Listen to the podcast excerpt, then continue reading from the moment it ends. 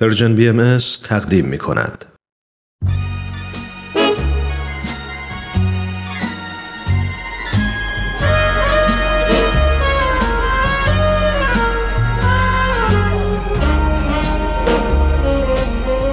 یه گوشه دنج و آروم توی فضای گرم و صمیمی.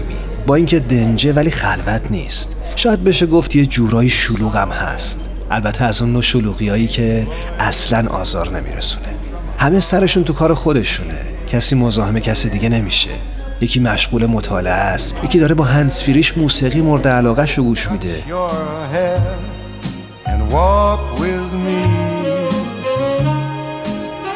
چند نفری هم اون طرفتر دوره میز نشستن و سخت گرم صحبتن. هر از گاهی میون این هم همه یه صدای موسیقی هم به گوش می‌رسه. گوشه گوشه اینجا رو دوست دارم ولی مکان محبوبم فقط و فقط اون میز آلبالویی گرد و کوچیک کنار پنجره است. همون پنجره ای که پر از گلدونای شمدونی تازه گل داده است.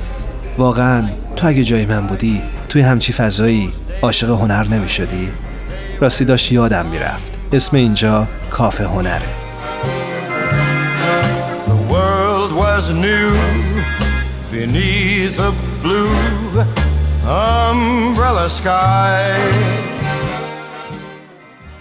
کافه هنر امروز رو به یک کلاه و البته صاحب اون کلاه خاص اختصاص دادیم. کلاهی به رنگ قرمز که محبوب دل همه شد. آقای رارنده آقای رارنده یالا بزن تو دهنده ما به سمت تهرون می‌خوام برم تلویزیون ما به سمت تهرون می‌خوام برم تلویزیون. کلاه قرمزی شخصیتی عروسکی ایرانی که توسط ایرج تحماسب و حمید جبلی خلق و توسط مرزیه محبوب طراحی و ساخته شد. اینطور گفته شده که کلاه قرمزی با بیش از دو دهه فعالیت در عرصه سینما و تلویزیون از یک عروسک به یک پدیده فرهنگی تبدیل شده که تونسته مخاطبهای بسیاری در بین نسلهای مختلف پیدا بکنه.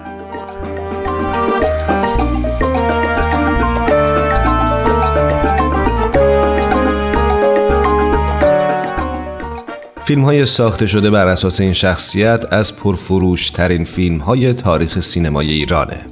این شخصیت عروسکی اولین بار در مجموعی تلویزیونی به نام جغجغه و فرفر ظاهر شد که در ابتدای دهه 1370 خورشیدی پخش می شد و بعد از اون در سه فیلم سینمایی کلاه قرمزی و پسرخاله، کلاه قرمزی و سروناز و کلاه قرمزی و بچه ننه بازی کرد.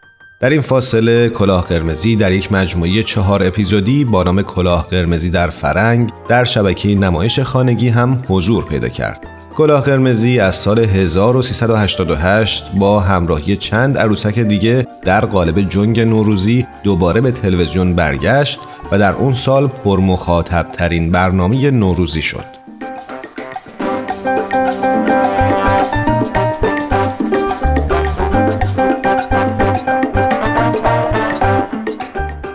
دو روایت از زندگی کلاه قرمزی و نحوه ورودش به برنامه وجود داره. روایت مجموعی تلویزیونی و روایت فیلم کلاه قرمزی و پسرخاله. در روایت اول کلاه قرمزی شاگرد کفاشیه که در یکی از قسمت‌های برنامه به عنوان میهمان در برنامه حضور پیدا کرده بود و کفش های آقای مجری رو که واکس زده بود براش اوورده بود. اما کلاه قرمزی که پسری بازیگوش پر شر و شور و خوشقلبه بلد نیست درست حرف بزنه. به طوری که با صدایی عجیب و با تلفظ اشتباه کلمات مدام آب دهانش رو به صورت آقای مجری میریزه. با سماجت در برنامه میمونه و حضورش در برنامه رو تثبیت می‌کنه. چه دل گشایی گنج شارغار می‌کنن چه باقی با صفایی. در روایت دوم یعنی روایت فیلم سینمایی کلاه قرمزی و پسرخاله کلاه قرمزی که در شهرستان زندگی می‌کنه کودکی که از مدرسه اخراج شده و از ادامه تحصیل باز مونده. بعد از اینکه به چند کار دست می‌زنه و در همشون ناموفقه تنها میمونه. با دیدن اتفاقی آقای مجری در تلویزیون داخل ویترین یک مغازه و شنیدن حرفهای محبت آمیز او راهی تهران میشه که همکار آقای مجری بشه.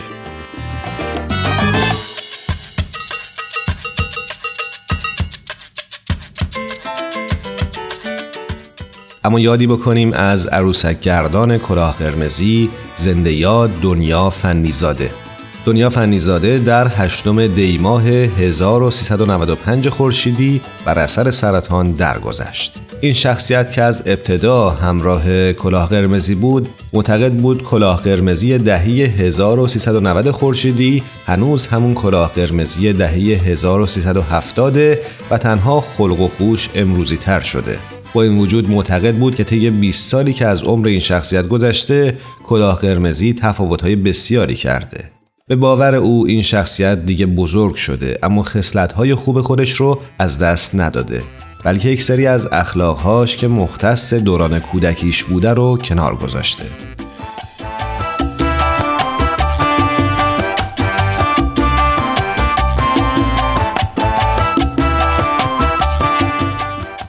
کلاه قرمزی پیش از محبوبیت در بین مخاطبینش محبوب سازندگانش هم هست. عوامل پشت صحنه این مجموعه همواره دنیا فنیزاده عروسک گردان این شخصیت رو دیده بودند که در پشت صحنه با کلاه قرمزی حرف می‌زد. نوازشش می‌کرد موهاش رو مرتب می‌کرد و قربون صدقش می‌رفت. طوری که شاید برای دیگران عجیب به نظر می‌رسید.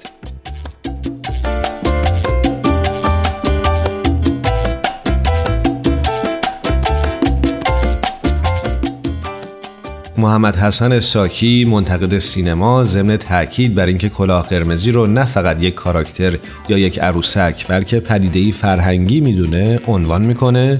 کلاه قرمزی نمونه شاخص یک پسر بچه است که می‌تونه در همه نسلها حضور داشته باشه.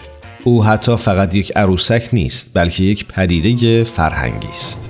آیه راننده آیه راننده یارو بزن تو دهنده برو به سمت تهرون می‌خوام برم تلویزیون میارو به سمت تهرون می‌خوام برم تلویزیون برو به سمت تهرون.